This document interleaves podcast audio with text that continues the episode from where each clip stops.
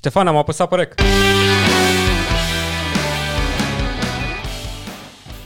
El e Ștefan Petrică. Salut, Dane! Eu sunt Dan Chivescu. Și în podcastul de astăzi? El este Ștefan Petrică. Eu sunt Dan Chivescu. Împreună suntem Arca. Ștefan, trebuie să te întreb. Ce facem noi la Arca? Explorăm idei și alternative, Dane, asta facem noi la Arca. Și în episodul de astăzi o avem pe Marcela Sămărșan, am zis Ok, bine. da. Este cofondator uh, al agenției de naming uh, Namzia, o agenție, cred că unică în România, foarte puține agenții de naming în, uh, în general în lume. Unul din uh, absolvenții clasei uh, Forbes 30 sub 30, deci avem uh, pe cineva aici. Trebuie să ne povestești despre chestia asta. Și o persoană foarte pasionată de marketing, foarte pasionată pe partea asta creativă de naming, colaborări cu niște branduri uh, internaționale foarte mari, care de-abia așteptăm să ne povestească. Absolut. Mulțumesc foarte mult pentru invitație. Mă bucur mult că sunt aici și na, pentru mine e o plăcere de fiecare dată când trebuie să vorbesc despre Namzia, că e pasiunea mea, e ceea ce fac în, în fiecare zi. Și mă bucur să vorbim azi și tot ce vreți să mă întrebați, în limita NDA-urilor semnate cu clienții, po- pot să vă Absolut. spun.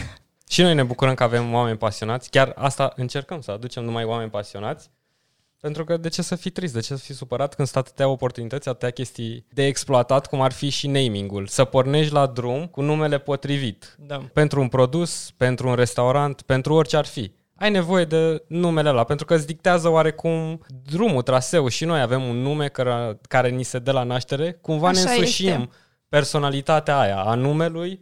Uh, nu o să vezi un Maximilian că se poartă într-un fel, nu o să vezi... Așa Poate este, așa exagerez, este. dar uh, de multe ori uh, personalitatea și dra- traseul nostru este ghidat și de o chestie atât de mică ca alegerea numelui. Absolut, absolut. Și uh, de fiecare dată când noi lucrăm în medii internaționale, nu dacă, uh, de exemplu, Ștefan sau Dan, uh, sunt niște nume destul de internaționale, ușor Da, de așa e. pronunțat. Uh, atunci când dai uh, de nume un pic mai complicate, mai românești, uh, deja acolo intervin uh, com- complicații, știi, și oamenii le, le, le este greu să pronunțe Da, și numele le respectiv. stălcesc în toate felurile posibile, niciodată nu ești același, pentru unul într-un fel, pentru altul un alt fel și tot așa. Încerci să-ți creezi brandul Da, personal da, și... da. da, da. Absolut. Și apropo că voiam să dau uh, un exemplu, chiar era un subiect pe care îl discutam cu partenera mea, Andra, cu care am fondat uh, agenția. Uh, numele pe care îl ai la naștere, pe care ți-l dau uh, părinții, uh, pot să, uh, poate să te pornească de pe un anumit nivel în viață sau de pe un nivel, un nivel inferior. Și uh, îmi spunea ea că citise undeva la un moment dat că dacă, spre exemplu, părinții îți dau uh, numele, să zicem, Gheorghe, ei, tu va trebui în viață să dovedești că tu ești mai sus de Gheorghe, încă din copilărie. Pentru că toți copiii la școală, deși tu ești foarte inteligent, te vor trata ca pe Gheorghiță. Mm-hmm. Și tu va trebui tot timpul să depui eforturi suplimentare să dovedești, mai totuși eu nu sunt Gheorghe, eu sunt mai sus de atât. Pe când dacă Foarte pornești cu un interesant. nume gen, să zicem, Eduard, deși poate tu uh, nu ești uh, pentru numele Eduard cum ar fi el uh, privit de ceilalți, uh, tu deja pornești de pe un alt uh, nivel uh, în viață și nu va trebui să mai depui chiar atât de multe eforturi doar pentru faptul că ai un alt uh, nume. Deci da, numele este foarte important și pentru oameni și pentru, pentru branduri. Foarte interesant. Este și Nice. atunci când uh, vezi, adică cred că așa angajator, știi, atunci când vezi CV-uri cu diverse uh-huh. nume, îți crezi, deja cred că numele fiind, cel puțin pe, pe CV, ar fi uh, primul, prima prejudecată, primul bias pe Mhm. care l-ai, Da, vezi așa numele este. Primul respectiv. filtru. Așa primul este. filtru, da. Așa este. Uh, e destul de important să poți să-ți pronunțe numele oamenii, știi? Și cred că dacă ai un nume internațional, te ajută de, de multe ori, mai ales în contextul ăsta. Da, uite, eu numele meu să știi că mie niciodată nu mi-a plăcut. Marcela de mi se părea că m, Marcela mi se părea așa, nu-mi plăcea, pur și simplu. Ei, și când am uh, început să călătoresc pe afară și mi-am dat seama cât de ușor e pronunțat în toate țările posibile, că Este? pentru toată lumea sunt Marcela, Marcela, da. Ah, mi-am dat Marcela, seama, da, corect. băi, stai puțin că maica mea n-a greșit, Mhm, știi, când uh, mi-a pus uh, numele ăsta. Dar uh, mi-am dat seama foarte târziu de treaba asta, că eu îl asociam cu un nume românesc, dar nu este, de fapt. Pe filieră latină este foarte întâlnit. Da, și da. în mai multe povestiri antice sunt... Pe, e- pe partea da, asta da, da. uh, de spaniolă, portugheză, Italiană. cred Da, da, că, da, italiană. Dar mă gândeam la ce ăla nostru, știi, că e greu să ți-l pronunți Asta chiar e, exact. dar nu, ei nu-l pronunță așa pe nicăieri pe unde mă duc, e pronunța Marcela. De fapt, Marcela e, vine din uh, mitologia romană, din ce m-am uh, documentat eu, deci, uh, da, are legătură cu zona asta latină. Nice. Spune-ne despre Namzia. E Despre un nume Namzia. destul de... A, Foarte dacă- catchy. A trebuit să vă gândiți, cred că cu asta ați început, nu? Prima dată când Da. v-ați... uh, Și Așa unic, este. nu l-am mai auzit niciodată. Până, Mă n-am, până am bucur auzit de mult. Namzia, că zic, "Bă, e ceva interesant aici. Y-ul ăla acolo. Da, e ca și cum ai desfăcut uh, un cadou de Crăciun. Găsești ceva care nu ai mai văzut până acum. Zic, mm, Namzia, sună, rămâne acolo. Mă bucur mult că spuneți asta. Uh, mulți clienți de-ai noștri ne-au spus că numele nostru e foarte bun și până la urmă dacă noi nu aveam un nume bun, atunci nu prea aveam credibilitate că știm să facem uh, ce trebuie. Absolut, cu atât mai mult. da. Și uh, da, ne-am gândit mult la el înainte să, să îl alegem. Uh, A fost un nume ales uh, strategic pentru că noi știam deja că vom fi prima agenție din România pe naming și atunci am zis hai să alegem un nume care să fie sugestiv, că practic Namzia vine de la naming și uh, să acaparăm piața prin nume de la bun început, că în momentul în care vom crește, când cineva din România se gândește la naming, din start să-i vină în cap Namzia. Deci am vrut să fie totuși un nume sugestiv, mm-hmm. pentru că știam că suntem primele pe, pe piață. După care, uh, Z-ul am ales uh, și Y-ul, pentru că sunt uh, două litere foarte puternice, cu o rezonanță puternică. Z, în primul rând, când îl auzi, uh, e una dintre cele mai uh, uh, puternice consoane din alfabet, iar Y-ul, vizual, uh, are o formă frumoasă în scris. Și atunci îți atrage atenția, fiind în mijlocul cuvântului, iar A-ul l-am ales la final pentru că este o uh, vocală feminină și cum noi suntem două femei, două fete care au fondat agenția, atunci uh, ne-am gândit că ar trebui să fie și o parte din noi în numele ăsta. Mhm. Am mai zis, compus la literă. La literă, particula Da. feminină la final, da, Da. Da, da, Foarte da. mișto. Analiză Bine, pe și nume. pe lângă asta n-am uh, luat în calcul să fie disponibil și pe domeniul pe care l-am vrut noi și să fie disponibil trademark, că l-am înregistrat la nivel internațional și uh, la, e un nume sugestiv, o inventat-o în toate felurile, dar cred că e, cred Exact, că e ce da. trebuie. Dar doar faptul că ați, ai descompus foarte repede la început rețeta lui, cum, Da. cum a fost el compus, spune multe. Înseamnă că a fost un proces uh, cognitiv puternic acolo. A fost, a fost. Mult Da. timp ne-a luat până am ajuns la forma asta. Da.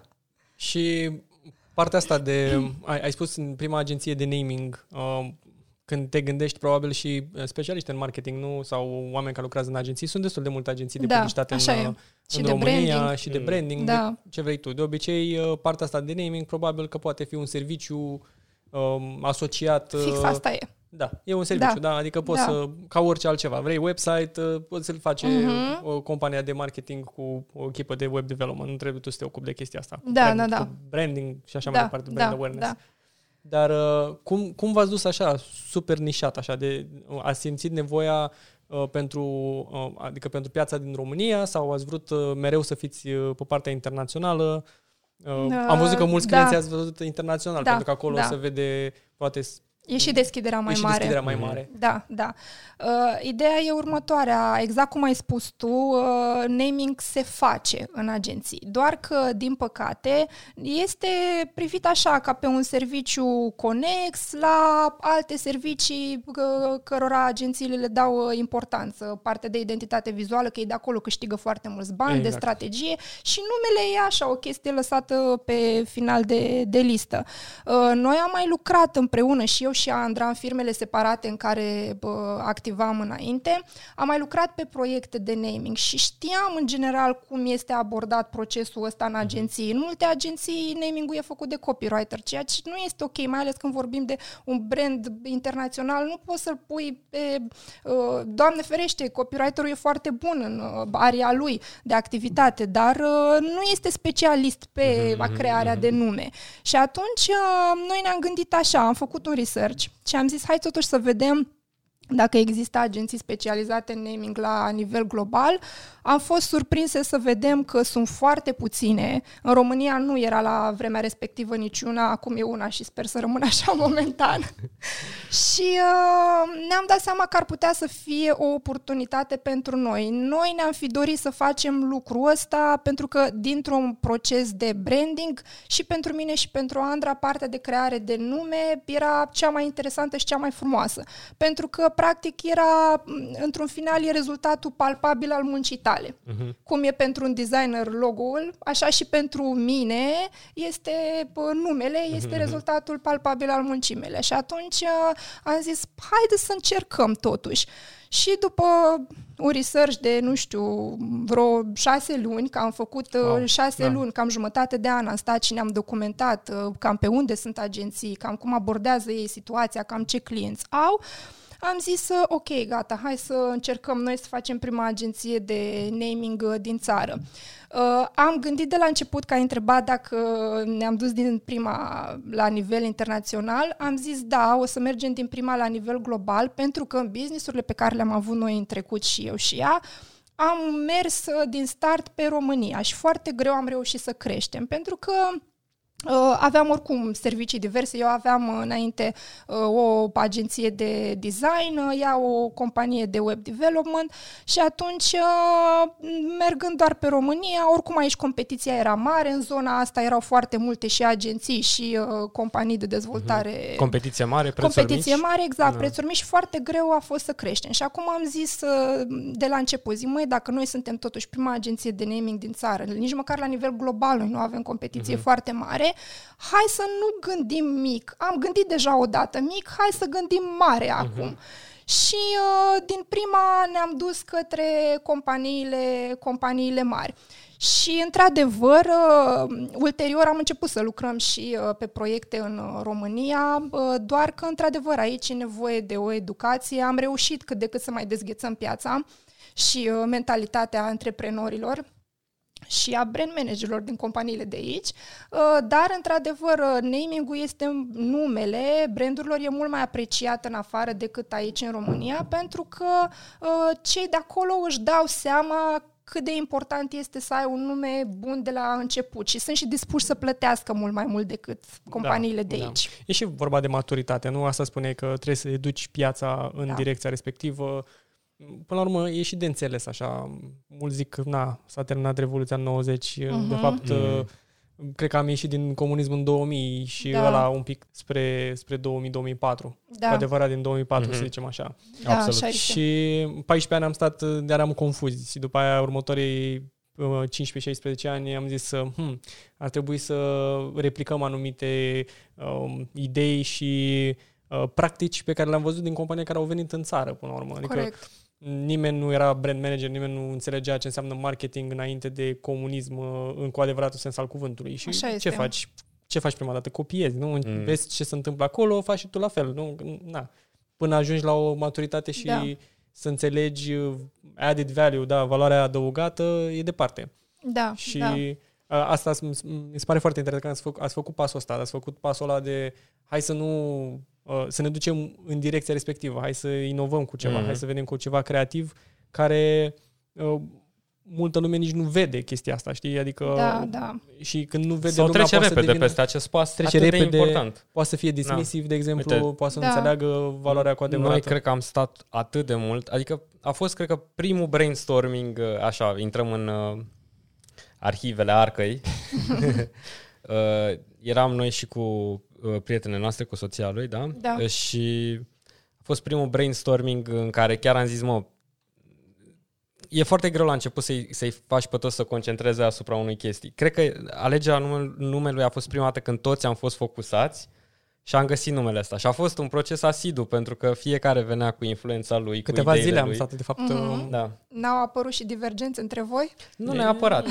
Că în general se întâmplă în echipele companiilor din ce am văzut. Am încercat să facem uh, un brainstorming, să zicem, ca la carte. Mhm. N-am uh, dat discard la nicio idee, le-am notat pe o foaie și am uh, văzut Da. uh, Mhm. Fix cu foaia în mână, da. părți bune exact. și părți rele. Adică uh, cam asta a fost ideea și după aia am zis uh, când, Identitate, cine suntem noi, când- ce vrem să facem. când uh, becul începe să pâlpâie, atunci îți dai seama toată lumea, se aliniază în mod natural, cred, în, Da. în, idee, un, în jurul unei idei Ce bune. vreau să zic cu asta, cu Arca, uh, după ce am ales numele, parcă totul a venit, sau cel puțin pentru mine, și tu ai simțit la fel. După ce am venit numele, ne-am asumat realitatea și uh, brandul, cum ai spus tu, că este un uh, nume metaforic, ne-am Da. asumat însemnătatea lui, ne-am asumat uh, anumite elemente, concepte, folosim apa foarte mult, valurile, Mhm. pentru că Arca, până la urmă, are, Da.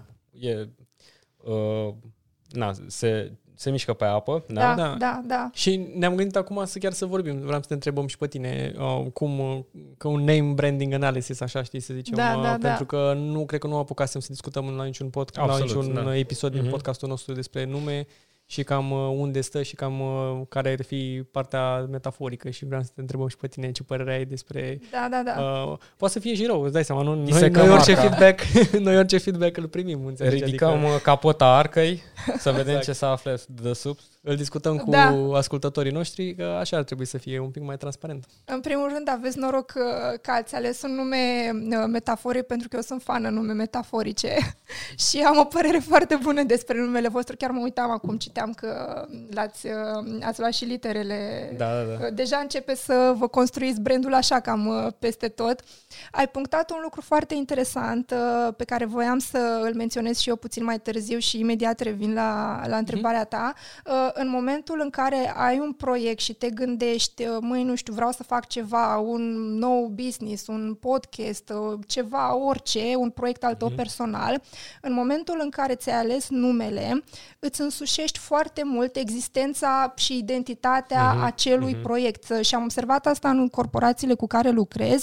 Uh, Sunt uh, mulți care vor să lanseze un nou produs pe piață sau un nou concept și nu au un nume și atunci toți angajații nu știu cum să se raporteze la proiectul ăla și dau nume din astea interne, proiectul X, Mhm. proiectul Y, până în momentul Ceva în care... impersonal sau insight. Exact. Da. Până în momentul în care el ajunge să aibă o identitate. Și faptul că voi ați ales prima dată numele a fost o chestie genială, că după aia vine totul foarte ușor, cum ai zis tu. Te gândești la valuri, Mhm, te gândești la toată partea de identitate vizuală și îți vin o grămadă de idei de la nume. Absolut. Așa am simțit și noi. Da. Code, code Da. name-ul, chiar, uh, chiar mă gândeam, uite, e parte interesantă.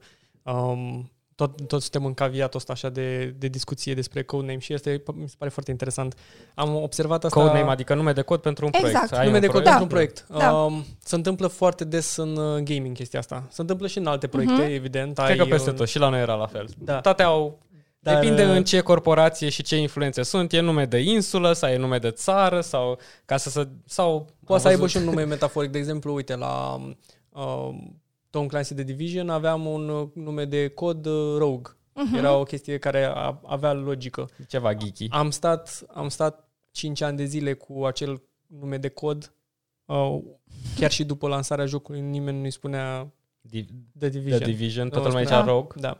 Adică atât de sentimentat Exact. era Așa e. uh, chiar și numele Da. proiectului în Jira și în uh, toate, în orice Da, documentație era acel nume de cod. Și a rămas numele de cod, uh, până la urmă atât de puternic a fost numele de cod, încât l-am incorporat în joc ca fiind unul din personajele negative. Incredibil. Pentru că nu puteți să renunțați la el. Putea, adică tu Mhm. ca și Mhm. agent puteai să devii uh, puteai să devii un outcast, un rogue înțeles, și da. era un mecanism de joc. Asta adică, e ca Da, o poreclă da. pe care o capeți Așa și nu este. Mai scapi de ea. Exact. Uite Da. că ai punctat O poreclă, uh, exact. bine. Da, Da. da, da. Deci de-aia e bine să alegi de la început uh, și voi ați făcut bine cu Să nu te legi cu porecle arca. după aia. Da, exact. da.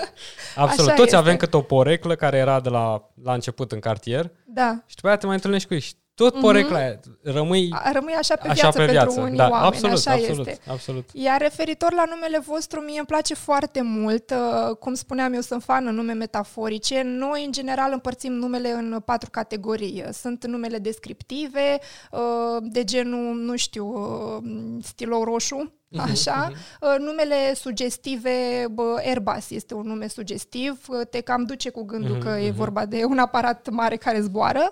Uh, Mai e partea de nume metaforice, cum este arca, numele vostru, adică e un cuvânt care deja există, are o semnificație în uh, dicționar, uh, doar că îl atașezi unui uh, produs, unui Mhm. serviciu care e ceva total diferit uh, de semnificația uh, De bază, actuală da. de bază și uh, faci tu, creezi niște conexiuni și niște uh, valori între, Mhm, între brandul tău și nume. Și mai e parte de nume inventate, uh, sunt nume care nu înseamnă absolut nimic. Uh, avem uh, Xerox, spre exemplu, mai era, uh, din câte mi-aduc aminte, Kodak. Sunt foarte multe nume care nu înseamnă nimic. Mm-hmm. Kodak are o poveste interesantă. Uh, fondatorul uh, Kodak voia un nume scurt care să înceapă cu capa și să termine cu capa pentru că era el obsedat de litera asta și a făcut foarte multe permutări mm-hmm. și a ajuns la numele Kodak pentru că i, se, i s-a părut că sună bine și e diferit față de competitori. Dar el nu înseamnă la bază mm-hmm. nimic. Și numele ăstea inventate care nu înseamnă nimic au totuși uh, uh, beneficiile și avantajele lor. Uh, în special găsești domenii pe .com, că e nebunie cu .com. Toate uh, cuvintele din engleză sunt înregistrate pe .com, toate combinațiile de 3 și 4 litere și atunci Incredibil, nu da. prea mai ai ce să mai găsești pe .com Da. și te duci în direcția asta de nume inventate ca să obții domeniul Absolut, dorit. Ce absolut. tare, nu știam asta. Adică Da. are logică până la urmă dacă se Și Da, știe. ai da. dat și două exemple atât de puternice încât deveniseră substantive sau verbe sau du-te și fă un Xerox, du-te la Xerox. Asta e o problemă mare a brandurilor uh, care devin atât de puternice pe piață încât numele lor de brand ajunge să devină cuvânt general. Mhm. Și n- într-un fel nu e ok pentru că wow. sunt competitori care au același tip de produs și uh, practic uh, sunt tot Xerox Invariabile și, îi uh, aduci și la ei, nu? Exact, Rimel, da. rimel exact. de Nu, ro- nu, poți să pro, nu poți să protejezi din punct de Mhm. vedere legal o situație ca asta și poate să pară Doar un dacă beneficiu, ești dar unic. nu e. Doar dacă ești unic ca Google. Sau bine, Google nu e unic, dar a reușit să se... Deci doar dacă ești un trendsetter sau ești în fața haitei are rost să faci o chestie de asta, poate? Și dacă reușești să ții pasul, că până la urmă Xerox da. s-a cam dus. Bine, acolo au fost o grămadă Au de fost decizii multe proaste. decizii proaste, da. da. Au avut multe șanse, nu poți să le Așa plângi de este, mine. așa este, L-au da. lăsat pe Nei ca Steve acolo. Da. Dar și, nu trebuia să-l și lase. Kodak. În același timp, Și la Kodak un la moment dat fel. devenise aproape, aduc Kodak-ul sau era Mhm. aparatul de fotografiat. Așa este. Uh, Da. Da. Da, și revenind uh, la Arca, Mhm. uh, îmi place că e practic sugerează fix ceea ce vreți voi să faceți cu uh, brandul ăsta, explorare de idei noi și salvat Mhm. ideile cele mai bune și Mhm. dus uh, mai departe și îmi place că v-ați gândit să-l înregistrați, să-l protejați, uh, că asta îmi spuneai mai da, da, devreme. da, da, da. Fix uh, pentru că am văzut că era cel mai important, era sfatul recurent care îl dădea Mhm. tuturor.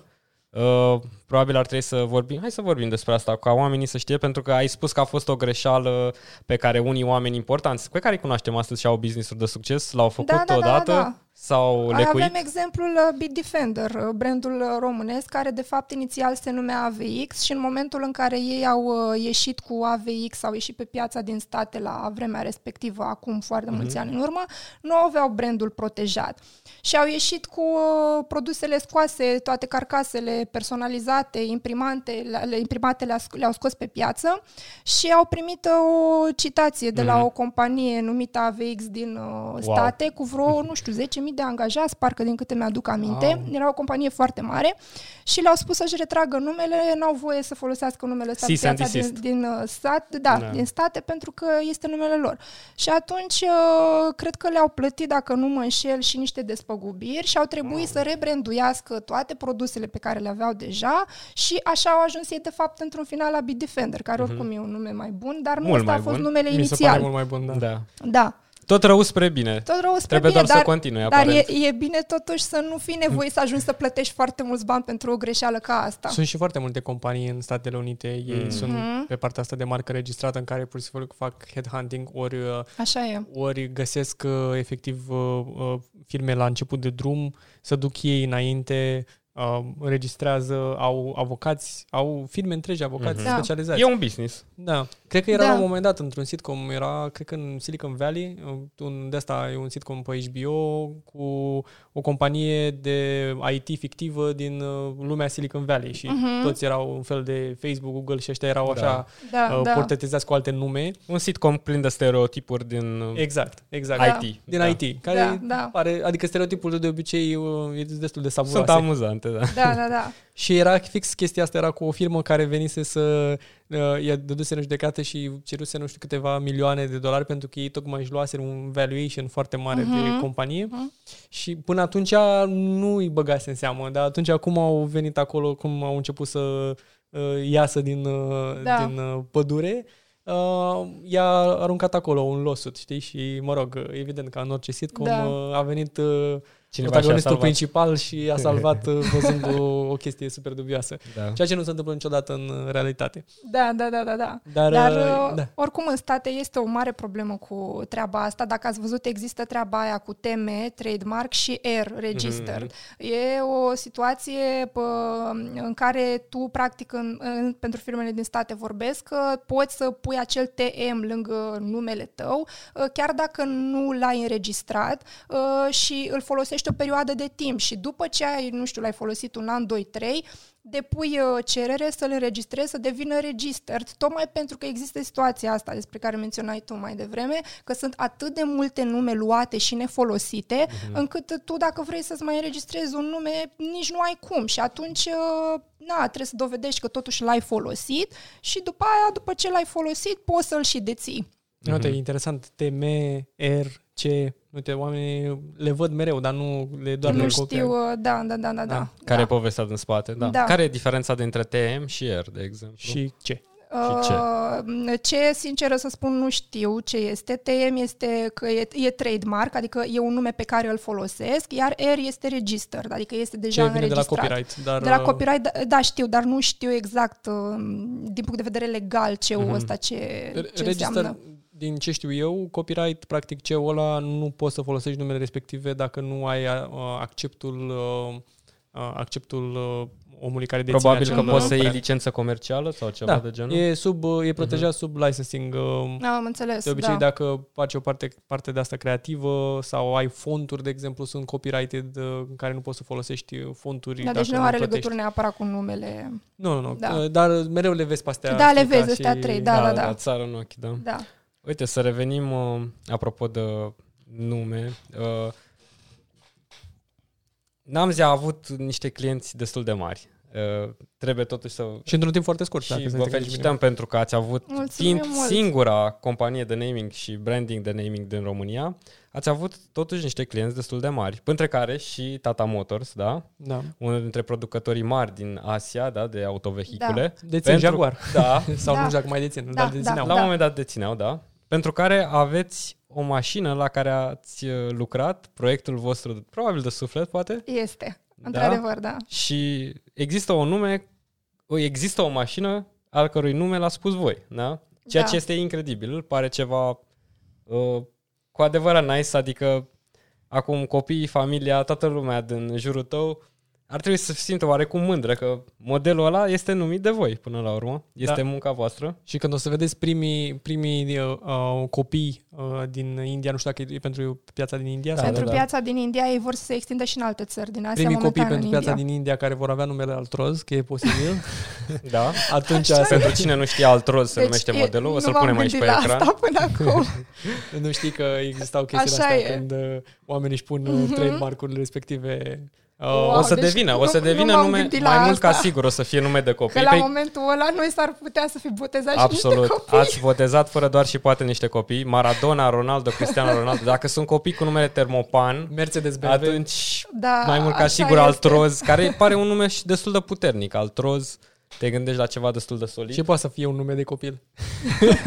Da, și revenind, uh, cum ați reușit să generați valoarea și încrederea ca clienții aceștia mari să vină, să își pună uh, brandul în mâinile voastre, să zică, uite, uh, asta vrem să facem, ajutați-ne. Uh, Da. Cum, cum ați reușit să găsiți clienții ăștia? Cum ați reușit să le faceți un value proposition, o propunere astfel încât să zică, da, asta vreau?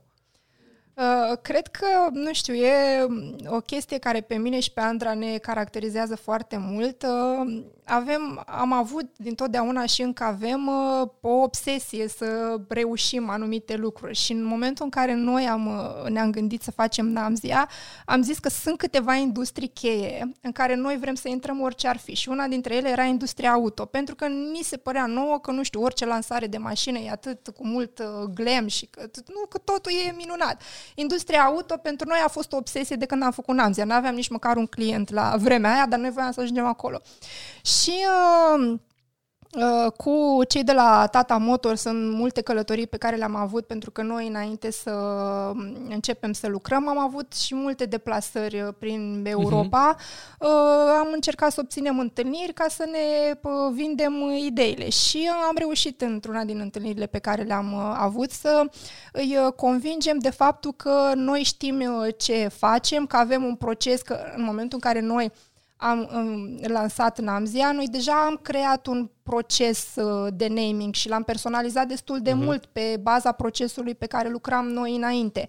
Și uh, le-am prezentat uh, procesul, cum ar decurge lucrurile, uh, punctele cheie, le-am spus care sunt criteriile de care vom, uh, vom ține cont. Uh, și uh, probabil, nu știu, am avut carismă și, uh, bine, pe lângă carismă, nu doar carisma vinde, îți dai seama, și profesionalism, într-adevăr, uh-huh. și faptul că uh, eram bazate pe ceea ce spuneam și știam ceea ce vorbim și uh, au considerat că ar fi ok pentru ei să, să ne dea o șansă. Și a fost un proiect... Uh, destul de din scurt, să zic așa, pentru că n-am avut foarte mult timp uh, la dispoziție să, uh, să creăm numele. De multe ori se întâmplă în corporații uh, să fie și chestii. Sunt și corporații care Uh, pregătesc o lansare cu 2 ani înainte uh-huh. uh, și din punct de vedere al numelui, dar sunt și corporații care, ok, am totul gata, of, ce se întâmplă, că n-am numele, haide acum repede, îmi trebuie un nume. Și cam așa a fost uh, proiectul Altroz și uh, a fost un proiect foarte greu, adică am... Uh, Țin minte că am lucrat o lună de zile, era luna ianuarie, am lucrat o lună de zile, nopțile, pentru că era și diferența de fus orar și uh, feedback-ul era dat uh, imediat și cu timp foarte scurt. Uh, mai vrem niște modificări până mâine la ora nu știu care și pentru noi mâine la ora aia însemna 4 mm. dimineața. Wow. Și am, uh, a fost o lună foarte, foarte intensă și într-un final am ajuns la numele ăsta Altroz, uh, care de fapt este inspirat de pasărea albatros uh-huh. și vezi cum uh, aveți voi arca și ăsta este un nume metaforic care are legătură cu uh, produsul pentru că mașina asta din portofoliul lor este o mașină de oraș uh, și poți merge pe ea, cu ea pe distanțe lungi uh-huh. cu consum minim. Iar pasărea albatros zboară pe distanțe lungi cu minimum de efort. Este o pasăre economică. Exact, da. Eficientă. Exact. Și am ajuns la varianta asta. Bineînțeles că trebuia să sune bine și în hindi, că a trebuit să ne documentăm foarte mult despre cultura cum lor sună, asiatică. Cum sună hindi, uh, ceva, mi-e greu să pronunț, dar altroz, ceva de genul spune ei, altroz. Ai, dar uh, cam, adică da, da, da. Foarte... La noi e altroz, dar nu e chiar, chiar așa, știi, altroz. Și uh, Uh, da, am reușit să ajungem la, la numele ăsta. Într-adevăr, e proiectul de suflet al nostru, pentru că mașina asta a fost lansată la Salon Auto de la Geneva anul trecut uh-huh. în mhm. Elveția. Am și fost, am făcut niște uh-huh. poze cu ea și na, când vezi totuși o mașină cu numele tău pe, pe ea, Absolut, e, da. e un Ați folosit și zâul acela ca să fie da. puternic? Da. Despre ce vă discutam atunci. exact, da. Um, uite, e o chestie interesantă ce se întâmplă, ce am observat că se întâmplă oamenii când văd o parte de asta super creativă, pentru că e o chestie foarte creativă, au uh, tendința să, să-și supraaprecieze skillurile lor Um, e un pic de efectul Dunning-Kruger, da. mm-hmm. în care, știi, persoanele incompetente au o supraapreciere asupra a, a ceea mm-hmm. ce fac. Și de multe ori se întâmplă, de exemplu, în companii, ca toată lumea să-și dea cu părere despre marketing, știi, sau despre da, uh, da. vânzări, sau despre chestii Mai ales de aici în țară, unde toți suntem experți în toate. mai, mai puțin la domeniile tehnice,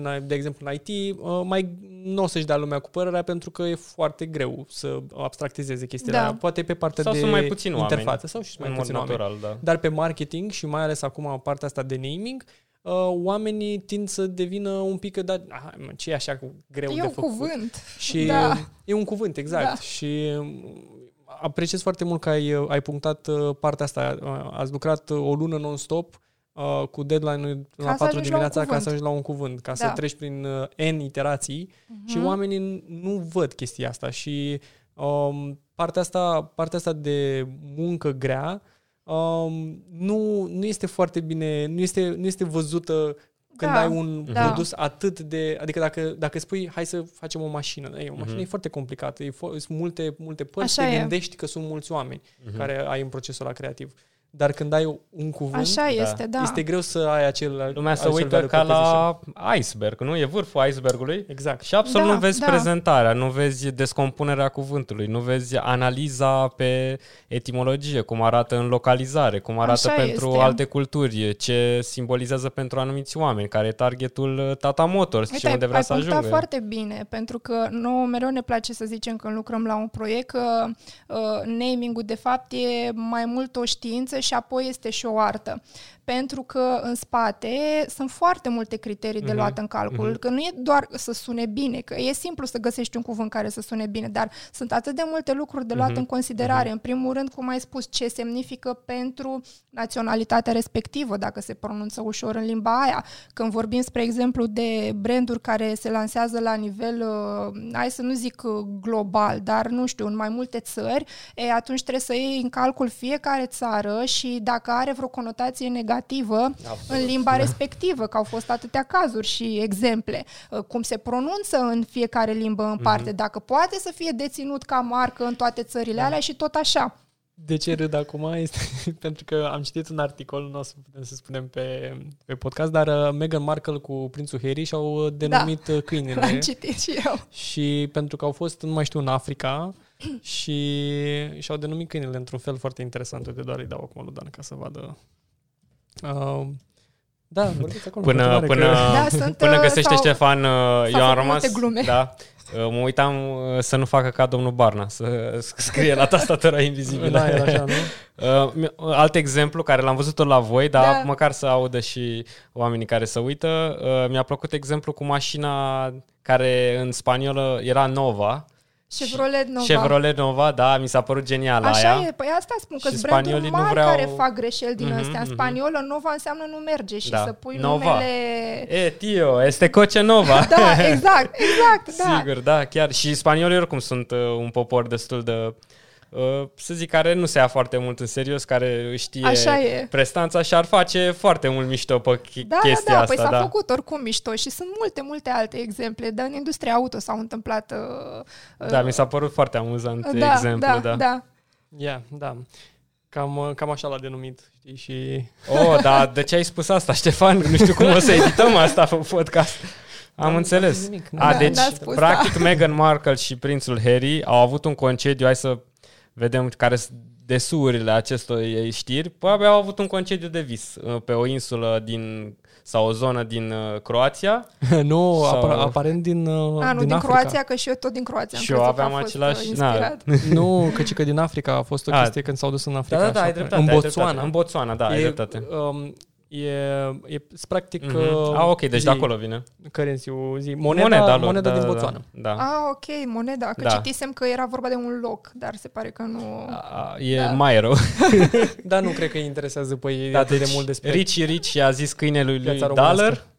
au zis, au zis hai să facem și noi asta, dar Ricci Ricci, mă, white privilege, astea, hai să-i dăm și noi ceva asuprit. Da. Hai să vedem care e moneda din Botswana. Da, hai să e numim un nume câinele foarte așa. regal. da, e un nume regal. Da. Foarte bun exemplu. E, na, îți dai seama, asta mai mult să râdem un pic, că evident că uh, poate să-și denumească câinele Confirmă cum vor, și dar mai dacă mult Da. ce a zis uh, Marcela. Nu și-ar denumi o companie sau un serviciu Royal uh, Service, așa, pentru că la un moment dat cred că și-ar da seama că ar fi un pic ofensiv pentru, Mhm, uh, mhm. pentru România. Dar Da. uh, și în același timp e destul de greu să, nu știu, în zilele noastre acum e foarte, uh, toată lumea parcă merge un pic așa pe coși de uh, nucă, uh, nu știu, uh, Da, bușelea. Uh, un pic așa, știi, să nu deranjeze Temător. pe nimeni, știi, sunt Mhm. temător. uh, De nu cancel poți, culture, probabil. Da, Faptul că faci Nu o poți să faci singură nimic. chestie și ți-e frică acum de, de fapt care e problema? repercursiunile în 10 ani. Sunt Da, social da. media și media în general. New Age media te penalizează foarte tare Mhm. pentru chestia asta. De-aia naming-ul e o chestie și mai critică acum, Da, că este. nu poți să ai o piață de desfacere unde te penalizezi singur, că ăia, cum am Într-un mai vorbit context și global noi și Ștefan, globalizare, da. E de ajuns ca 5% cei vocali să fie, sau oameni Da. care doar E o chestie care îi deranjează pe ei să vină să facă scandal. Da, da, da. De ce ați găsit numele ăsta? Da, da. Și atunci apar în presă, apar peste tot Mhm, și mhm. e un mare eșec. Uite, a mai fost uh, un exemplu cu compania Mondelez, care a fost, uh, noi am mai tot scris pe blogul nostru despre asta. Uh, în momentul în care Kraft Foods uh, s-a despărțit în divizia de dulciuri și cea de um, snecuri sărate, au zis că uh, au făcut un, un concurs, nu un brainstorming intern și toți angajații trebuiau să vină cu idei ca să denumească uh, partea de compania de snecuri dulci. Mhm. Și uh, numele câștigător, să zic așa, a fost Mondelez și angajatul respectiv care a venit cu ideea a spus că uh, Monde vine de la global și na, o să fie un brand global și Delez de la Deliciu. Mhm, mhm. Și ăsta e numele câștigător. Și, de fapt, în Rusia este un nume cu conotație sexuală și s-a făcut o dita mai uh, scandalul Da. și a, ap- au apărut prin presă peste tot, dar uh, au rămas până la urmă așa, pentru că Au. deja investiseră foarte, foarte mult Deci și... sunt spaniol, nu? Sau ce sunt? Uh, cred că Americani. sunt americani. Americani. Americani. Ah, Da. da, Kraft, da. Da, Și- Mă gândeam mereu că spaniol, nu știu de ce, de la nume, probabil. Milka, Barney, sunt o grămadă de Da, da, dulciuri, da. cam toate, Oreo, Așa cam este, tot da. majoritatea da, dulciurilor da, lor. da, da, da.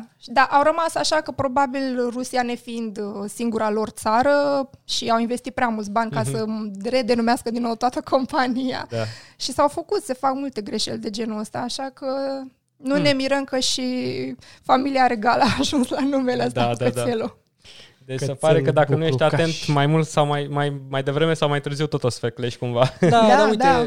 uite, vezi, au, au fost câteva articole și în România, evident, a fost mai mult uh, ha-ha-ha, dar nu cred că încă, nu suntem încă la nivelul americanilor. Acolo, cred că dacă ar fi fost o chestie super ofensiv uh, uh, lansată în Rusia sau în Da. Europa în general, să zicem, uh, în engleză și americane, cred că s-ar fi, uh, s-ar fi activat foarte puternic. uh, Da, da, da. Încă nu văd totuși acel uh, cancel culture așa în România cum, cum e în state, dar parcă mereu vine așa un val, așa îl simt mereu.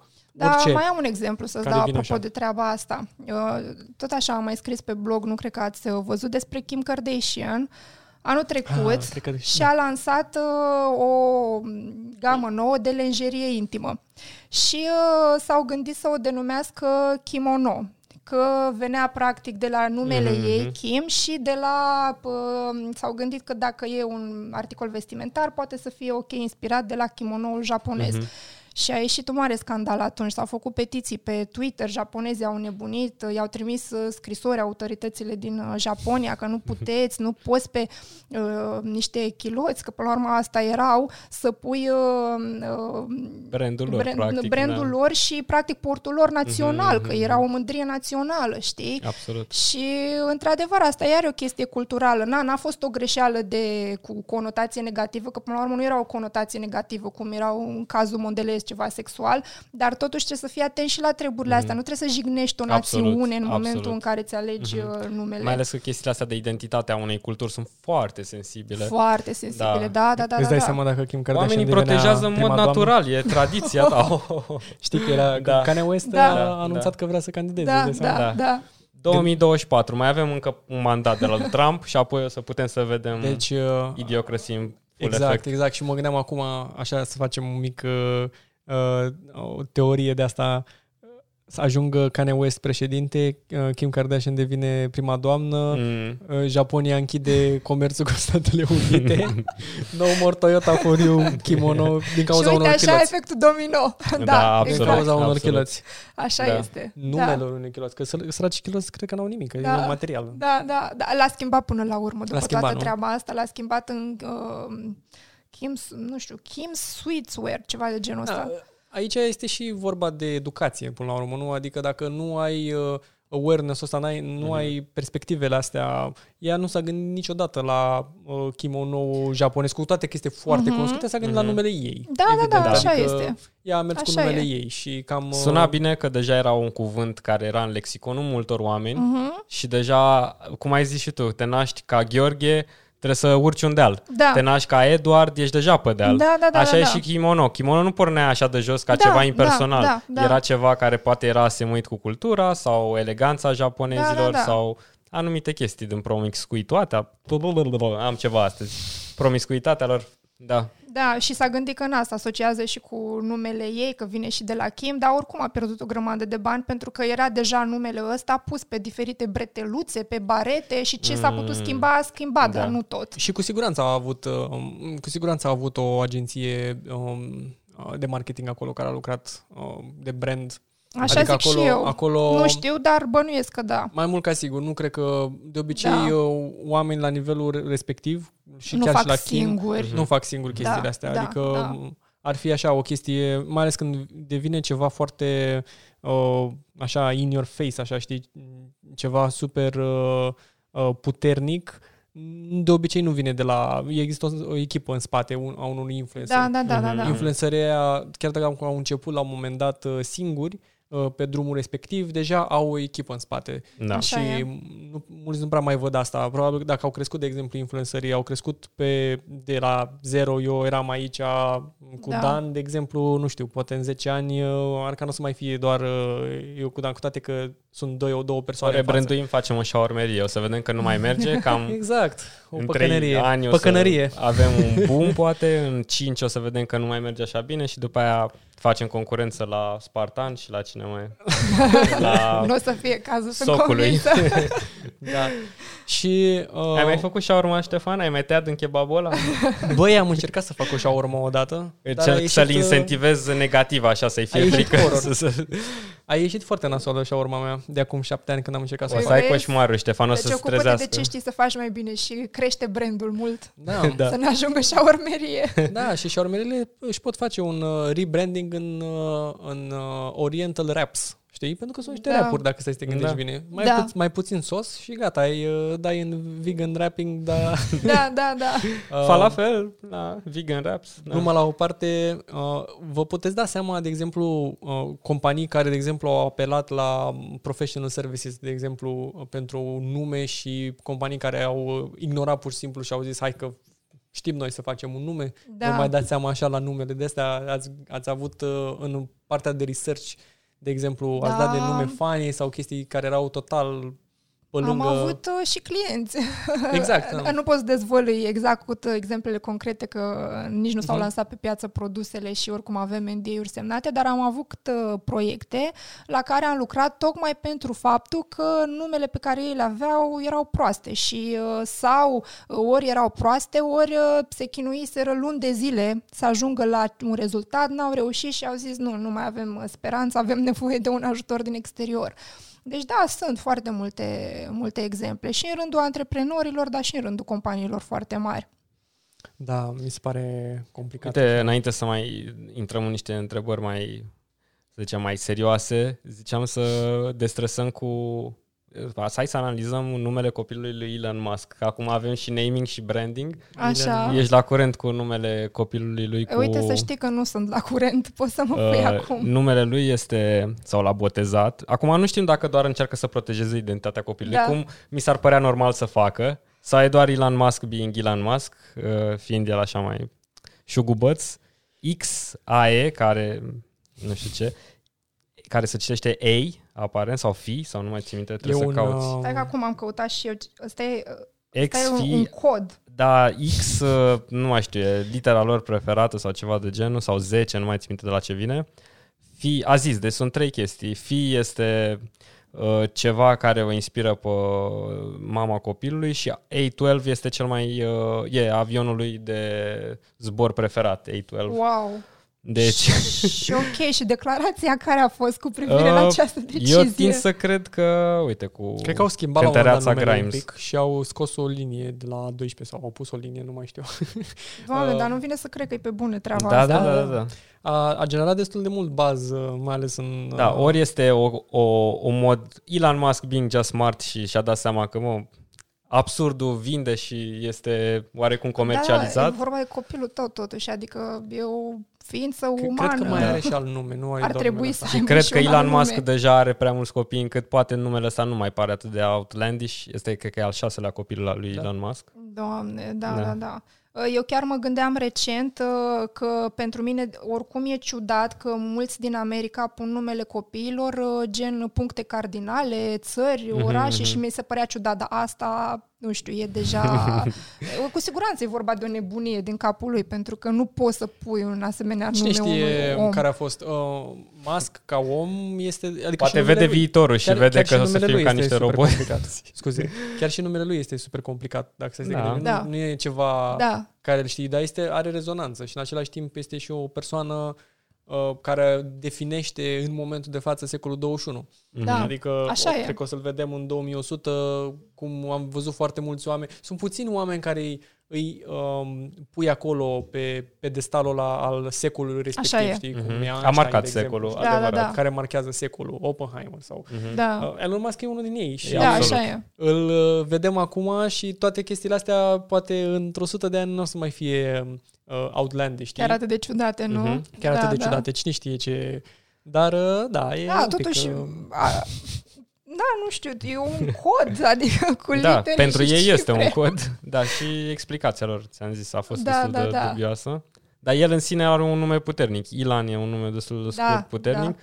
Și Musk te duce la Mosc. Mosc e probabil folosit în toate parfumurile, pentru cele mai pungente, Mhm. uh, să zicem, uh, cum să zicem, arome sau mirosuri. sau sunt folosit, Parcă Mosc e folosit între Da. cel mai mult în parfumuri, nu? Și în stat are un... N-are el o n-am nici voce cea mai vagă de idee, Mandela. Dane, despre parfumuri, dar te cred. da. Uh, îți dau benefit of the doubt aici. Eram parfumier, Ștefan, într-o viață anterioară. Erai parfumier. Eram- Și, um, uite, discutam, discutai tu la un moment dat, spuneai la un moment dat că naming-ul cum este logo pentru designer, știi, și Mhm. naming-ul pentru copywriter, știi, și Da. cum poți să te duci în direcția respectivă. Uh, e, cum, uh, cum colaborați pentru logo, de exemplu, știi? Adică uh, alegi un nume, dar cred că și partea vizuală este la fel de importantă, nu? Cum, cum uh, uh, nu știu, cum O- vizualizezi da, numărul, numele absolut. respectiv. Aveți da. uh, colaborare du- mai pe departe după aia cu echipele de designer sau... Uh, Um, Dacă se cere, adică asta se întâmplă în general în rândul antreprenorilor care nu au bugete foarte mari și atunci uh, și nici mm, cunoștințe, mm, relații prea multe și atunci dacă ajung la noi spun totuși ai pe cineva să-mi recomand și pe partea de design și atunci găsim Mhm. unde să trimitem mai departe. Însă când vorbim de corporații, aici ei au o grămadă de supplieri, uh, lista lor e plină de agenții de branding, de design, de publicitate, toate națiile posibile și atunci nu e cazul să luăm noi în calcul partea asta. Ei vor de la noi doar numele și mai departe se ocupă uh-huh. agenția respectivă. în cadrul procesului n-ar trebui ca voi să fiți primul element, pentru că eu când mă gândesc la logo, mă gândesc la un simbol, un element atașat numelui, adică mi se pare ciudat că ai mai dat exemplu de unele firme care au recurs ulterior și la nume. S-a mai întâmplat și asta, da. Da, mi se pare un fel de... E ați- invers. Da, da, da. Îți pui Da. întâi pantalonii și după aia pui underwear. Pui uite, chiloți vezi că într-un și asta fel. îți tot pui o- cureaua și după aia pantalonii. Tot o chestie de educație pe care noi ne chinuim să o schimbăm, știi? Și ne străduim de atâta timp să ne explicăm, chiar și marilor companii, că totuși numele n-ar trebui să fie ultimul pe listă. Mhm. Încă se mai întâmplă, nu peste tot, dar încă se mai întâmplă. Dar încet, încet reușim să schimbăm uh, mindset-ul ăsta. În România am văzut că am, uh, am reușit să-i facem pe oameni cât de cât să înțeleagă importanța numelui. Bineînțeles că încă sunt care n-ar plăti pentru asta. Și chiar recent ni s-a întâmplat să ni se spună că da, e doar un cuvânt, de ce Exact, să da. plătesc Asta pentru spuneam, el. pentru că nu văd uh, acel value proposition. Uh, Mhm. Acum, uh, noi, noi ce am dori ar fi să aveți clienți cât mai mari, să duceți, știi, Absolut. numele vostru Da. cât mai departe, știi, și să puteți să, prin puterea exemplului, cred că... Da. Dar e și o de asta existențială, știi? Adică dacă, de asta mi se pare foarte tare strategia voastră, că v-ați dus, ați, ați făcut, ați, ați, v-ați dus către un obiectiv super sus, Mhm. către clienți foarte mari, pentru că asta vă dă vă credibilitate și vă Așa e. validează procesul pe care voi oricum ați lucrat mult la el să-l puneți pe, Da, pe da. picioare. Da. Și uh, știi, adică dacă nu ai clienții, nu poți să zici, nu poți să începi cu clienți mici, pentru că clienții mici nu, nu au Mhm. neapărat uh, în contextul vostru. Așa știi? este, nu au așa neapărat, e, da. uh, Și nici nu educația văd respectivă. valoarea. Un- Pentru un client mic nu e atât de important un nume. Poate ar trebui, poate de are și Da. mentalitatea de client mic, Da. dar uh, înțeleg de ce e reticența asta, pentru că doar un client mare vede cu adevărat puterea și potențialul Da, da, unui da. nume Și bun. una din, uh, chiar, chiar și punctase și uh, să fac un pic follow-up la ce ai spus tu, uh, viziunea, da? Până la urmă, viziunea aceea Uh, sunt, până la urmă, dacă stai să te gândești bine, voi sunteți microantreprenori, da? Adică Da. e o companie formată din doi oameni, Da. în care faceți 100% munca mm-hmm. e Mhm. prestată de Da. voi fără necesitate de supplier sau chestii Da, și mai da, da. departe. E un serviciu, Exact. pur și simplu serviciu, creativ și uh, uh, de cercetare, da? Și Da, de, da. de research. Uh, a- aici nu v-ați dus, uh, suntem uh, companie mică, operăm mic. V-ați dus Da. cu totul diferit. Da, Și da. ați avut, ați avut, nu știu, exemple sau ați avut un uh, modele pe care le-ați ați vrut, a zis, băi, uite, mi-a plăcut foarte mult cum au făcut oamenii respectiv sau cum, cum ați v-ați dus direct așa în, uh, în, în a atinge, Adică care e DC-ul sau inspirația? care e DC-ul, da, care e inspirația? Da, Care e uh, modelul? Trebuie să recunosc că da, am avut uh, și oarecare ins- inspirație în momentul în care am făcut research pe piața de agenții de naming. Am descoperit că, de fapt, uh, genul ăsta de business e un model de mm, a face agenție butic, să zic așa. Mhm. Și chiar și agențiile m, cu portofoliu foarte mare din state care uh, se ocupă de naming uh, sunt m, undeva la 5 oameni maxim. Și atunci am zis, măi, se poate, Mhm. se poate totuși. Și da, într-adevăr, ne-am inspirat și din modelul ăsta de, de business. De aici a venit uh, inspirația. Um, și am, am văzut la un moment dat că ați, ați tot uh, ați, ați și interacționat, de exemplu, că uite, una din pilarii arcă este și partea asta educațională, da? Mhm. Um, că n-am vorbit de pilarii, de, de arcăi, dar uh, am... Stâlpii arcă, Ștefan. Stâlpii, stâlpii arcăi, așa frumos. Nu știu care Suntem cu prea multe englezisme, suntem uh, blocați în această purgatoriu. Da, vezi Paradigma că ele vin romglescă. automat, așa, știi? Da. Da, Nici Da, nu da, le da. conștientizezi când le spui. Ne dă cu hate. Ne dă cu ură. Cu ură. Ne dă cu supărare. Dar, um, nu, da, cu supărare, dă cu un like, dă cu un subscribe, exact. Da. da, cu Da. un share, de ce nu? Uh, mai ales că avem, am, am spart și gheața, Ștefan, avem uh, primul invitat de gen feminin și ar trebui să avem mai mulți. 50%. Da. Um, Mă simt 50%. uh, norocoasă și mândră. Sau a fost matematic, cam așa s-au, rând, s-au rânduit uh, lucrurile. N-a fost cu o intenție, sincer. Tot, Da. tot ce am, uh, cum am, intre, cum am in- intrat a fost în primul chestia asta, interviu care s-a concretizat. Da. Da, da. Am înțeles, da. Uh, și am văzut la un moment dat că uh, ați, uh, ați avut niște a, ați avut și niște interacțiuni cu facultatea, da? Mhm, Uh, da. cu facultatea de marketing, Cu ASEU, da. cu ASEU. Uh, probabil ați vrut să dați și mai departe un, un pic de inspirație. Poți să ne povestești un pic uh, cum, uh, care a fost reacția studenților și cu, după aia care a fost reacția profesorilor? Uh, Da. Cum erau interesați în uh, modelul vostru de business? S-ar fi gândit vreodată să, să vă dea ca exemplu, de exemplu, mai departe? Evident că a, ați avut acolo o, o discuție în aula magna sau uh, Da, unde ați avut, da. dar uh, cum, uh, care a fost uh, recepția? Care a fost recepția studenților și după aia care a fost recepția profesorilor? Sunt tare curios. Da, uh, am primit invitație de la prodecanul uh, facultății, a fost și uh, doamna Cecilia Popescu, a fost profesoara noastră la master, că eu și Mhm. Andra la master ne-am uh, cunoscut și uh, a fost, uh, fiind și domeniul ei de activitate, că ea practic asta uh, predă publicitate în, uh, în cursurile pe care le are, uh, a fost uh, impresionată de ceea ce am făcut, era mândră de faptul că am fost uh, studentele ei și ne-a întrebat dacă am fi dispuse să să dăm mai departe din cunoștințele noastre studenților. Am spus că am răspuns pozitiv. Prima noastră interacțiune cu facultatea a fost la deschiderea anului școlar uh, 2000, anului universitar 2019-2020 a Ah. facultății de marketing. Am fost uh, și am ținut așa un mic uh, discurs uh, Foarte mișto, viitorilor foarte tare. studenți și cei din anii 2-3 și uh, după, după, această, după acest discurs pe care l-am avut acolo, dânsa ne-a întrebat dacă am vrea să susținem totuși și un curs. Și anul acesta care a trecut, probabil o să avem și la anul, că din câte am înțeles ar vrea să facem lucrul ăsta în fiecare an, am a introdus un curs în, în programa dânsei uh, pentru partea de naming și uh, am fost, am susținut cursul în primul semestru la ASE pentru uh, uh, anul 2 la marketing și uh, pentru master anul 1 și apoi în semestru 2 l-am ținut online pe Zoom că na, asta a fost uh, situația și uh, am fost destul de plăcut surprinse să vedem că studenții erau foarte interesați de, de ceea ce vorbeam noi. Acum, noi, uh, fiind totuși, am fost și noi studenți la rândul nostru studente și uh, am încercat să construim cursul în așa fel încât să fie interesant și n-am venit cu prea multă teorie și am venit cu multe exemple, exemple pe care le-am vorbit mm-hmm. și noi aici. Pe fiecare capitol pe care l-am avut am venit cu exemple și au văzut că au fost captați de, captivați de cursul nostru tot, toată, toată ora. Și am primit multe întrebări la final.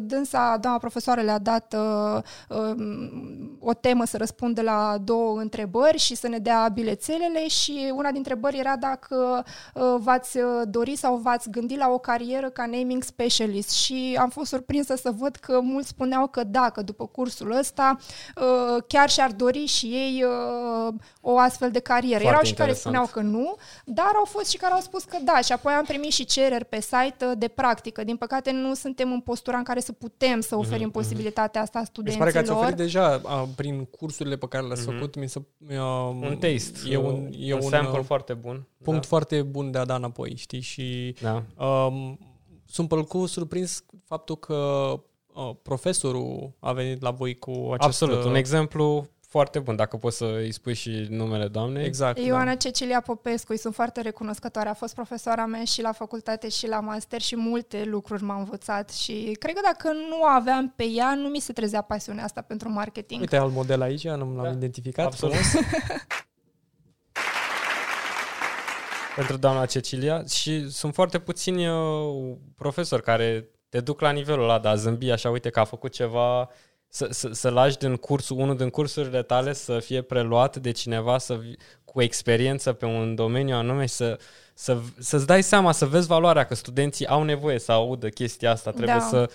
Și, și, și mai mult decât atât, faptul că a avut și succes inițiativa, că ei au, au, feedback-ul a fost bun, uh, e, e încântător pentru că ar trebui mai multă lume să facă asta. E clar că e un nou, un nou mod de a te adresa lor, da? Încep cu de ce, probabil ați arătat foarte multe exemple concrete, da. fix de ce se plâng oamenii când sunt în facultate, că nu e destul de palpabil, voi ați venit deja cu clienți, cu produse, da, cu chestii da. la care ați ajutat, analiză înainte, după. Și una din alte părți foarte bune pe care le văd eu aici sunt uh, această apropiere de generații, știi? Până la urmă, da. uh, noi avem uh, 30 de ani, da? Um, în jurul la 30 de ani nu, nu ești atât de departe. Nu, uh-huh. nu au venit antreprenori de 40 plus ani în care deja sunt un gap de două generații în uh-huh. care să vorbești despre cu totul alte chestii.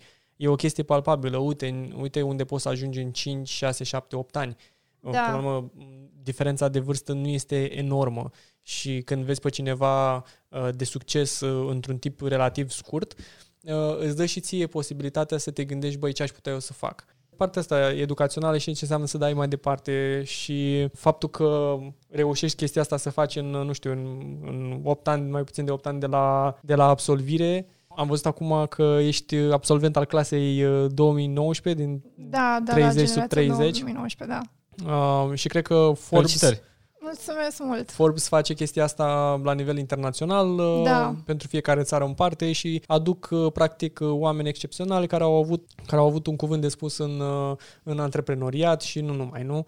Povestește-ne un pic cum a fost procesul cu Forbes, cum, cum ajungi să fii pe o listă atât de exclusivistă. Au ei, cum a fost, da. În 10 ani, îți dai seama, adică poți să ai de la 20 la 30 de ani, nu? Adică sau orice, orice de la da. sub 30 de ani, ceea ce înseamnă... O fereastră destul de mică, da o fereastră destul de mică. Care să acolo să fii contactat, da. Competiție, să zicem, uh, poate în trecut nu era așa de mare, acum devine din ce în ce mai mare. Da. Și da. E, un, e un achievement, nu? Adică e, e o chestie foarte, foarte tare. Un achievement, uh, un vot de încredere Și un vot de încredere. Și da. în un boost în continuare ca o rampă de lansare, pentru că probabil așa că este, publicitatea a fost una destul de mare. A fost, a fost și, și acum avem uh, clienți care vin la noi și spun că știu despre noi din Forbes, deci da, până la urmă, da, este cea mai uh, prestigioasă publicație de business, deci n-aș putea spune că a fost uh, o nimica toată, că nu a fost. Uh, în momentul în care noi am lansat uh, Altroz la uh, Geneva, uh, ne gândeam la momentul respectiv că ar putea fi un subiect uh, de interes pentru publicațiile din uh, România și am discutat cu cineva de la Forbes, dar nu ne-am gândit că am putea să ajungem în topul ăsta în, uh, în acel an. Deși trebuie să recunosc că și pentru mine și pentru Andra, de când uh, ne-am cunoscut noi, a fost topul ăsta de la început uh, pe lista dorințelor noastre. A fost un target. A fost da. un target, da, dar nu știam când se va întâmpla. Și uh, au fost interesați să scrie despre, articol, uh, despre uh, Altroz, despre lansarea Altroz și uh, ne-au spus că ne-au invitat uh, la, la sediul lor, am uh, ținut un interviu acolo și ne-au uh, anunțat că în curând vor uh, posta articolul. Și asta a fost uh, tot. Și la un moment dat uh, mă aflam cu Andra în uh, München, că am avut uh, o întâlnire acolo. Și în timp ce, după ce terminasem întâlnirea, ne-am dus la un restaurant seara să mâncăm ceva, ne comandaserăm noi nu știu ce supă de-a lor uh, tradițională și... Supă bavareză. Da, da, da. și în timp ce stăteam la masă, uh, uh, eu aveam telefonul pe masă, nu mă uitam pe el, Andra era cu telefonul în mână și la un moment dat o văd că se blochează. Și stă, și stă, și se albește la față și îmi zice... Uh, citește mail-ul și când iau telefonul și văd, văd titlul acolo, Forbes 30 sub 30 și uh, Raluca cu care am ținut legătura și cu care am dat interviul de la Forbes uh, ne anunța în timp ce eram acolo că uh, dorește să ne includă în uh, ediția 30 sub 30 de anul acesta, că am făcut un lucru foarte uh, important pentru un antreprenor uh, român, pentru piața din România. Am venit cu o inovație, cum spuneați și voi la început, și că și-ar dori să fim uh, în acest top și dacă putem să venim peste câteva zile la uh, o ședință foto. E, în momentul ăla, eu sunt și mai emotivă din firea așa, am început să plâng, m-am ridicat de pe scaun, Foarte nice. am luat-o foarte pe tare. Andra, am început să o îmbrățișez în restaurant, lumea s-a uitat la noi, nu înțelegea ce se întâmplă, eu nu mă puteam stăpâni, că vai, nu vine să cred ce se întâmplă, nu vine să cred. M-am liniștit și uh, ne-am gândit ce facem cu ședința foto. Eu urma să am și o vacanță cu uh, uh, soțul meu în Tel Aviv la momentul ăla, peste câteva zile.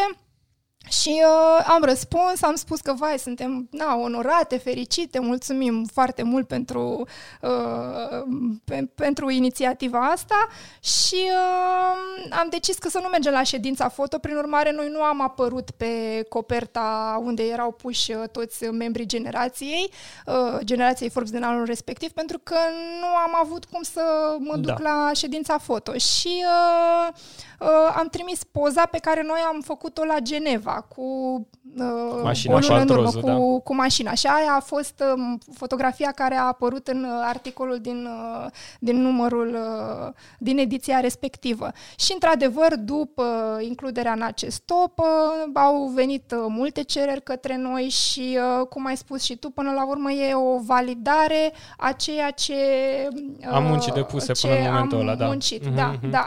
Și în acest moment este una dintre Ați cele prins mai aripi importante. atunci? Am prins, am Da. prins aripi, da. A- Ați știut că asta trebuie să faceți, că Așa e este. un lucru bun. Așa este, nu mai aveați da. nevoie, nu vă mai interesa părerea altora, deja era validat că Exact. merge și că Exact. puteți să faceți de, Păi, de apropo capul de- vostru ce veți voi. De părerea altora, noi când am înființat Namzia, lumea nu prea credea în noi, pentru că era pentru mulți o idee tâmpită și prostească, cine ne-ar plăti pentru asta. Și în momentul în care am primit și recunoașterea Forbes, am știut că, da, ăsta e drumul pe care trebuie Asta e să... foarte tare. E Da. tot să-l pachetul. urmăm. Când ai și naysayers, cum zice Arnold, Da, Da, oameni și- care n-au încredere. Asta, asta dovedește și focusul pe care l-ați avut, pentru că, m, cum spuneai, dacă ați avut în minte să fiți acolo, ați vizualizat că veți fi acolo, Da. ați fost acolo.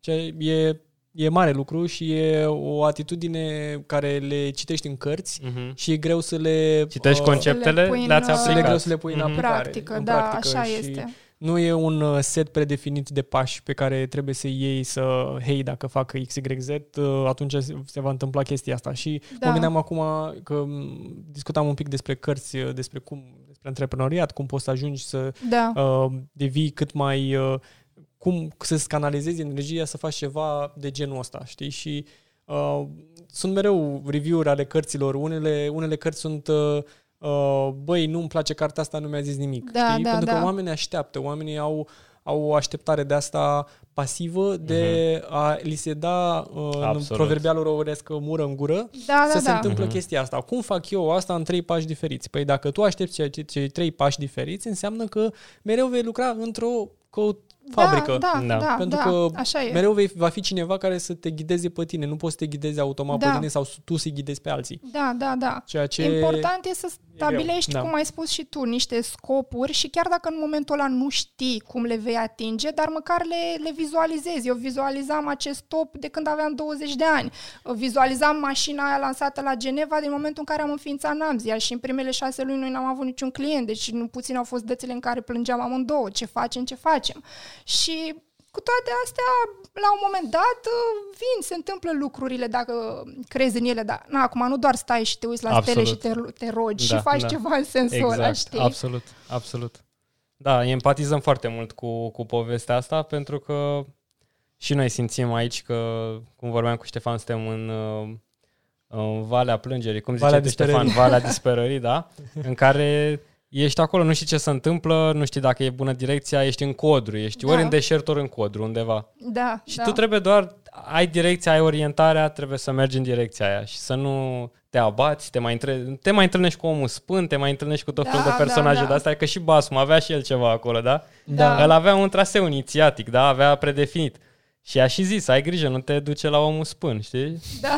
și voi ați avut grijă să nu aveți uh, uh, oameni uh, negativi sau naysayers, cum ai spus, că au fost oameni care n-au avut încredere și Da, le-ați da. dovedit opusul. Și asta cred că e Important foarte ce puternic. crezi tu, nu ce cred ei. Că Absolut. De până la urmă, că vorbeam mai devreme despre Elon Musk și el a fost considerat nebun cu tot ce a făcut, dar el a Mhm. crezut în viziunea lui. Important este ce crezi tu, că dacă ceilalți vin și spun că nu se poate, dacă tu crezi că se poate, asta e. Chiar, dar nu o să vină ușor. Mhm. Absolut. Trebuie să ai răbdare, asta e Absolut. și răbdarea e problema tuturor. Nici noi n-am știut să avem, dar am învățat cu timpul.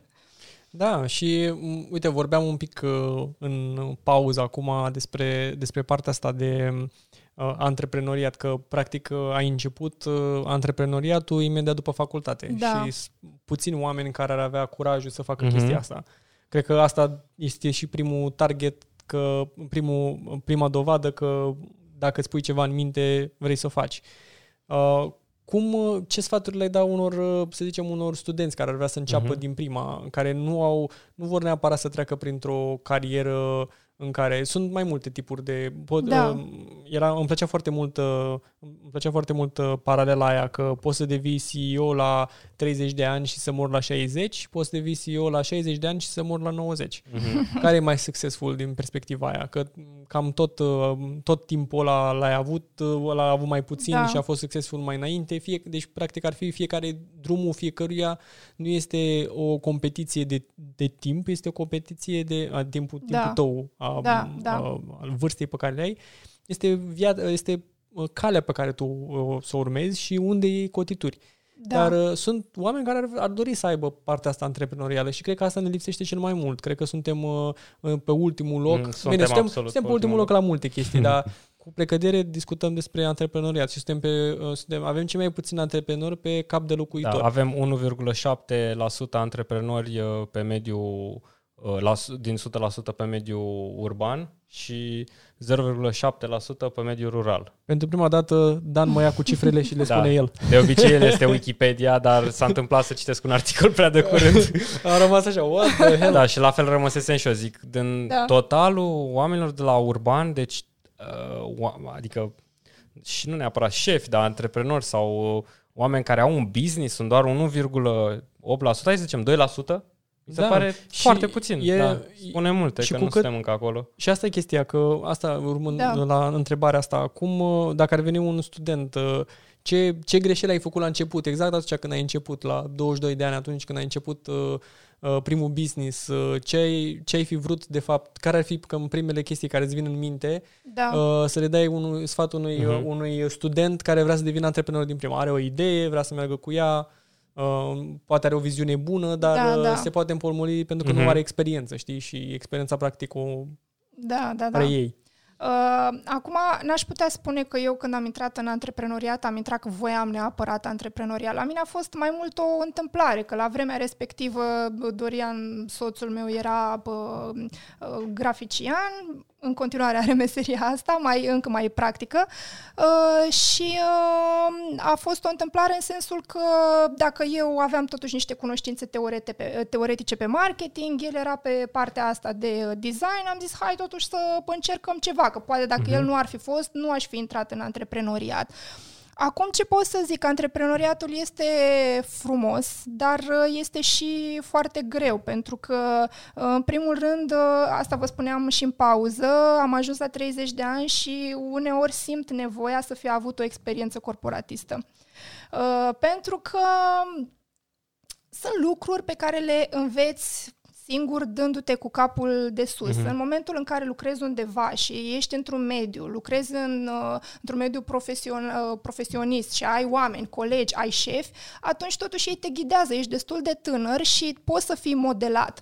Uh, în momentul în care nu ai toată experiența asta, te lovești, înveți, te lovești, înveți. Dar, uh-huh. pe de altă parte, uh, ai libertatea de te modela cum vrei tu. Sunt uh, na, Foarte frumos cum ai și dezavant- nuanțele astea. De, dezavantaje uh-huh. în uh, antreprenoriat dacă începi uh, de mic. Uh, ce sfat aș putea să le dau uh, studenților care vor să înceapă în antreprenoriat și sunt sigur că vor uh, lucrul ăsta, este niciodată să nu se oprească din învățat în momentul în care au terminat uh, facultatea sau uh, masterul. Trebuie tot timpul să citești extra pe domeniul tău, uh, multă dezvoltare personală trebuie să, să citești, să asculți podcasturi, chiar Arca. Vă sfățuiesc să faceți în continuare. Uh, trebuie să, ca să poți să crești și să evoluezi, trebuie tot timpul, tot timpul să te educi, nu în momentul în care ai terminat facultatea, gata, am terminat cu, cu educația. Uh-huh. Și în special din domeniul tău de activitate. Trebuie să citești foarte mult ce se întâmplă pe piață, ce fac uh, concurenții tăi. Uh, sunt multe, multe lucruri pe care le poți uh, cumula în fiecare zi ca informație. Deci asta ar fi cea mai importantă chestie și uh, asta am reușit totuși să o fac de la bun început. Nu m-am trezit târziu să-mi dau seama seama, băi, eu trebuie în continuare să mă educ. De când am terminat facultatea, eu tot citeam articole de pe net, citeam cărți, am intrat pe zona asta de dezvoltare personală, am avut norocul să, să îmi dau seama de la început că trebuie să mă dezvolt în continuu. Deci asta ar fi cel mai important sfat pe care l-aș da. Foarte, foarte bun, puternic. Da, foarte da, bun. Absolut. Și norocul până la urmă ți-l faci singur. Da. Mă gândeam mm-hmm. la ce mhm. spuneai acolo cu modelarea și miza pe care o ai. Practic, cred că asta ar fi... Uh, cred că antreprenoriatul îl văd tot ca o carieră, nu? Adică e tot mm-hmm. cariera ta Chiar acolo. e o carieră diferită. E o carieră da. diferită. Da. Numai că miza este mult mai mare pentru că ai toate frâile în mâna ta și probabil o greșeală, mm-hmm. nu mai ai un safety net. Și nu miza mai și plasa de siguranță. Mm-hmm. Așa este. Și plasa de siguranță, până la urmă, poate fi destul de um, așa chiar nesiguranță, pentru că, uite, în contextul ăsta pe care îl avem în momentul de față cu uh, o criză financiară, economică, de sănătate, în care o trăim odată la 100 de ani și trăim da. în istorie, uh, plasele de siguranță nu mai sunt pentru nimeni și da. niciunde. Da. Fie el antreprenori care sunt, mă rog, evident, sunt uh-huh. ori aici, ori În haos nu mai există reguli. În haos da. nu mai există și nu mai e acea, a, acum voi sta 30 de ani, uh, va fi călduț. Uh, și da. cred că mentalitatea asta uh, va dispărea din ce în ce mai mult și de fiecare dată uh, mă gândeam așa, ai un punct de ăsta de, uh, de inflexiune. Uh-huh. Acum este punctul ăla de inflexiune. Atunci când cobori jos, ai de unde să urci. Da. Că da. și tot sistemul nostru capitalist și așa, până la urmă la un moment dat eram, oricum eram destul de sus, da. toată lumea s-a așteptat la o criză pentru nu știu ce motiv, doi ani de zile n-am avut criză, pentru da. că oamenii pur și simplu au vrut să stea mm. acolo sus, exact ca un surfer de da, la care da. tragi de val, să stai pe el până mai poți, dar până la urmă tot cazi. Da. Și măcar ai de unde să urci. Și acolo să să cam cerne așa următoarea generație care va avea succes și se mai ai, ai practic un sens de respiro în da. care, de exemplu, mm. poți să începi un business acum, dacă ai o idee bună și uh, da, în care se rescriu sunt multe oportunități se acum, rescriu da. un pic din da. Uh, regulile Așa care e. erau înainte destul de bine stabilite, știi? Da, uh-huh. da, da. Și să mă duc un pic în uh, direcția cu educația. Discutasem un pic de profesoara care a fost model pentru tine și până la urmă ai avut uh, oportunitatea, ceea ce e dubios să spui oportunitate, dar să, să faci o facultate de marketing, să activezi în marketing ca antreprenor, să mergi în continuare și chiar să dai mai departe ca uh, Um, uh, către da. marketing în, uh, în cadrul ASE.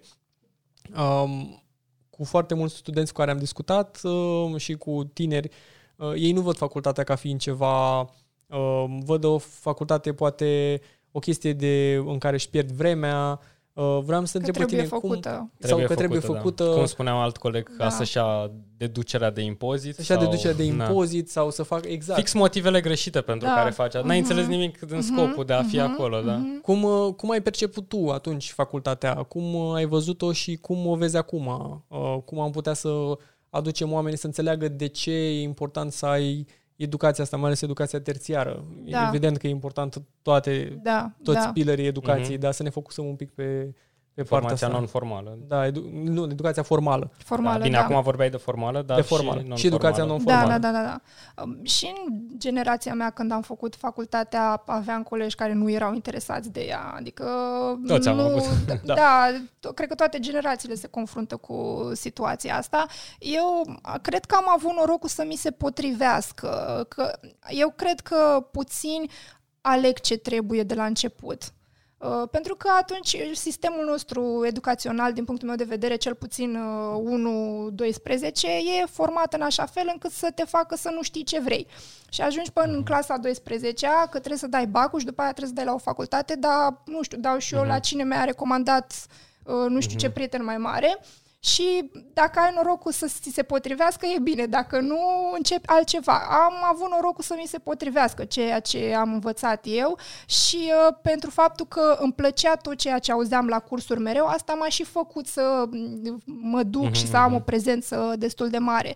Pentru mine, personal, facultatea trebuie să recunosc că a contat mult. Adică să ai niște, o bază teoretică, practica contează, bineînțeles, e, e esențială, dar și o bază teoretică totuși trebuie să o ai în momentul în care pornești la drum. Și uh, eu de asta și în cursurile pe care le-am avut la ASE și la deschidere, m, tot timpul am spus studenților, veniți, chiar dacă nu vă place, chiar dacă e greu să te trezești iarna la 6 ca să te duci la cursurile de la 7 jumate, du-te, pentru că mai târziu îți vei mulțumi pentru faptul că, că te-ai dus. Deci, m, educația formală, din punctul meu, de ve- punctul meu de vedere, contează foarte, foarte mult, este esențială, pe mine m-a ajutat enorm și dacă nu făceam facultatea asta și nu m-aș fi dus, nu eram acum... uh, Nu ți întâlneai nici Aici. Cu fondatoarea? Exact. Adică oarecum totul te-a dus, uite, nici Așa eu e. în facultate Da, nu nu l-aș fi cunoșteam, nu. cunoscut pe Ștefan, absolut. Așa da. este, da, da. Uh, Da, păi uh, uite, apropo de chestia asta, că spuneam mai devreme că uneori mă gândesc că mi-aș fi dorit să fi avut experiență și în corporație, iarăși mă gândesc dacă aș fi avut experiență în corporație sau ceva mic se schimba mm-hmm. din trecutul meu, nu mai eram aici. Pentru Absolut, că... absolut. Totul dictează Așa, locul da. unde te afli. Da, Da, da, da, așa este. Mi-a plăcut mult chestia asta cu... uh, Pui foarte bine punctul de vedere. E îmbucurător că avem și recurență la, de la invitat la invitat. Lumea atinge în mai mult sau mai puțin aceleași chestii. Nu Da. ne simțim ca niște ciudați că uh, vorbim sau ne plângem de anumite chestii că nu sunt cum ar trebui să fie. Parcă Da. crește copacul la strâmb, ca Da. unde fiecare ins, fiecare individ uh, tip-tip care are acces la sistemul educațional și trece până el mai devreme sau mai târziu, mm, sistemul te cam lasă strâm, nu te, măcar nu te nu pune un arac, nu ai niciun arac Da. acolo care să te ducă măcar în direcția bună. Poate ai plecat tu greșit, dar poate ai o bază solidă, ai o rădăcină puternică, ai niște talente, fiecare om Da, are da. anumite chestii și nu vine să te ajute, să spună aracul ăla, să te ducă în direcția bună, măcar să-ți vali- valorifici potențialul ăla latent de care vorbește toată lumea. Da, așa este. Și o chestie foarte, nu să zic neapărat pozitivă, un pic mai negativă, care o observ la, recu- și iarăși recurentă, multă lume, inclusiv eu, folosesc, da. folosim co- conceptul de noroc, am avut noroc, am fost Mhm. mm-hmm. binecuvântat.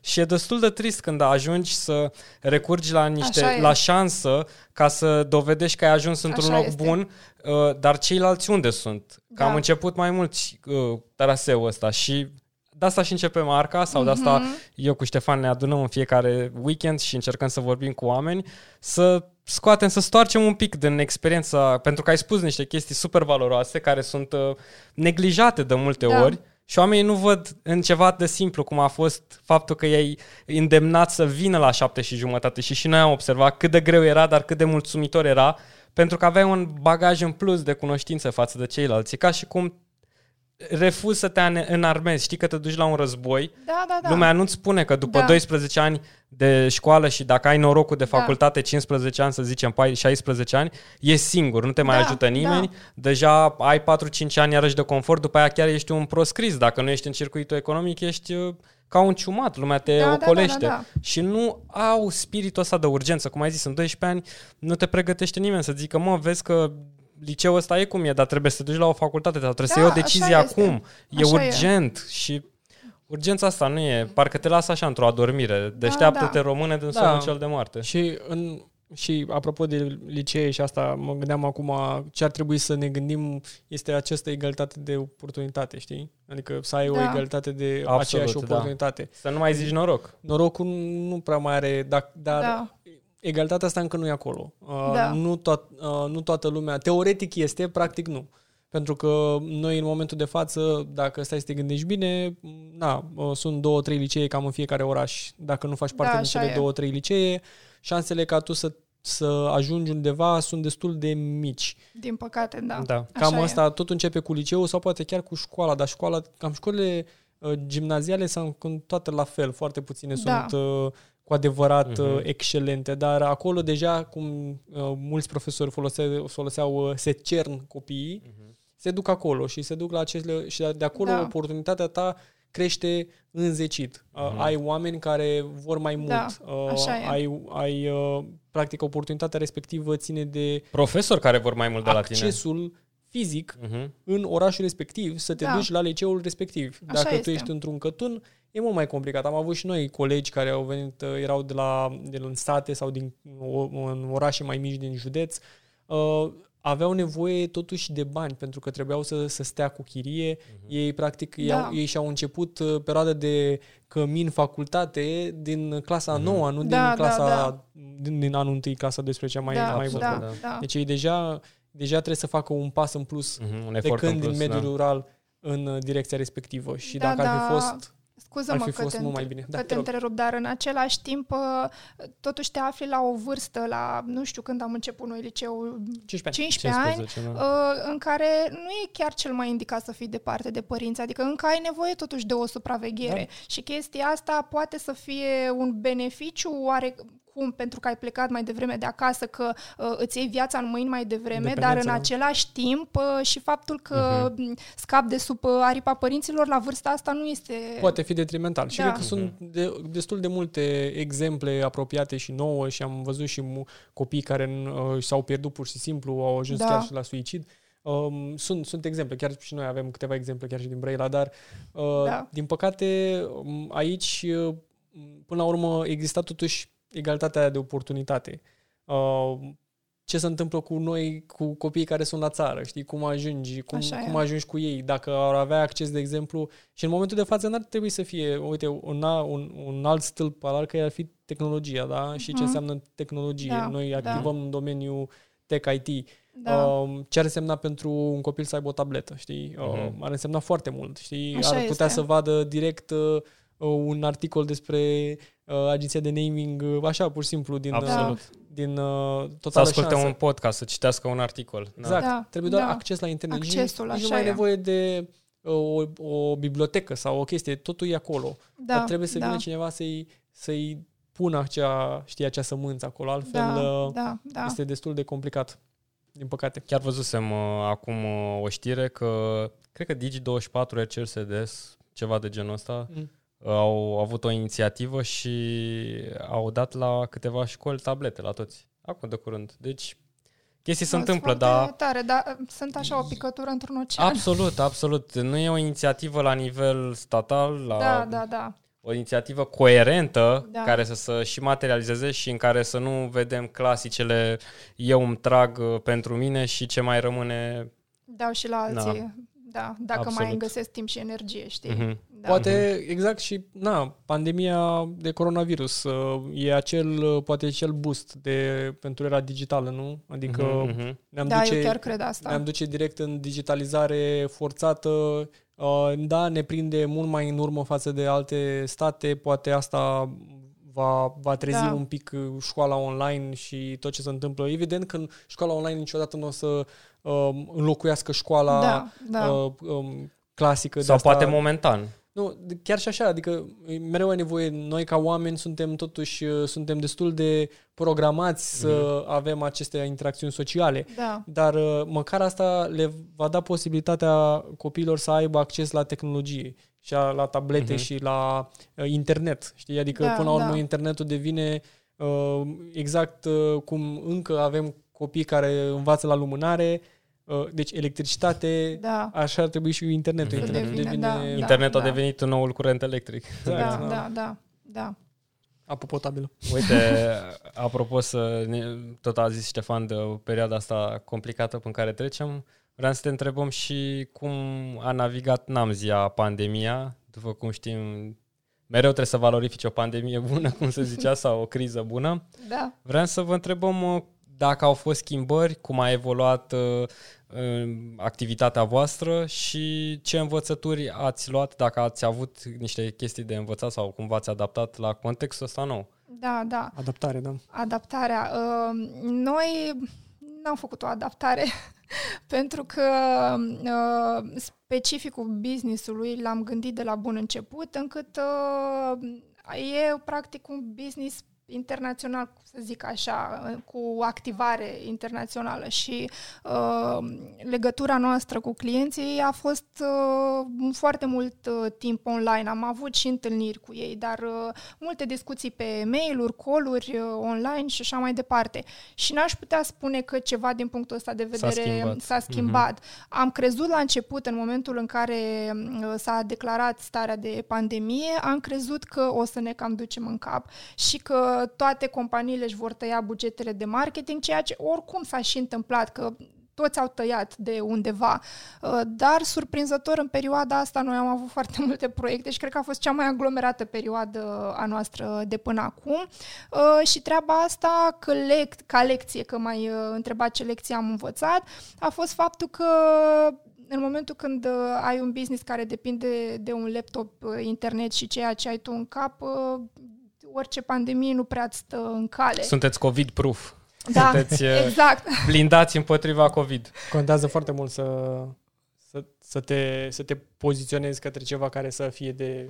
să Da, fie la mai vremea simplu. respectivă îți dai seama că nu am gândit-o că, Doamne, dacă s-ar întâmpla vreo tragedie globală, noi rezistăm. Nu, acum am învățat treaba asta și chiar în pandemie am și lansat uh, un alt uh, proiect uh, internațional cu uh, un lanț de clinici din uh, Emiratele Arabe Unite, de clinici de fertilizare și au făcut uh, renaming din uh, Ivy Middle East Fertility Clinic. Noi uh, le-am, le-am redenumit în uh, ART Fertility Clinics și este vorba de un lanț care are clinici în Dubai, Abu Dhabi și în uh, Muscat, în Oman și vor să intre și în uh, Europa în viitorul uh, apropiat. Și a fost uh, un proiect pe care l-am făcut în, până la urmă în carantină, cât am stat uh, Ah, foarte acasă. tare. Deci a fost Mișto. un proiect exclusiv online. Da, da, da, da, da, a Mhm. fost online. Câteva call cu clientul și schimb uh, mult uh, de mail-uri, feedback-uri, prezentări trimise și așa mai departe. Multe proiecte pe care le avem se desfășoară online. Da, e destul, și acum vorbim de Middle East, uh, destul de complicat, nu? Adică destul de complex. uh, uh, Apropo de uh, ce discutam despre oameni care nu au încredere aici, deja a trebuit să, să navigați prin uh, uh, specificul zonei, da? Până la urmă, va, Mhm, specificul da. cultural. Până la urmă, să nu o dăm uh, pe ocolite, na, Arabia Saudită a lăsat femeile să conducă acum 2 ani de zile. Până Știu. acum nu puteau să voteze.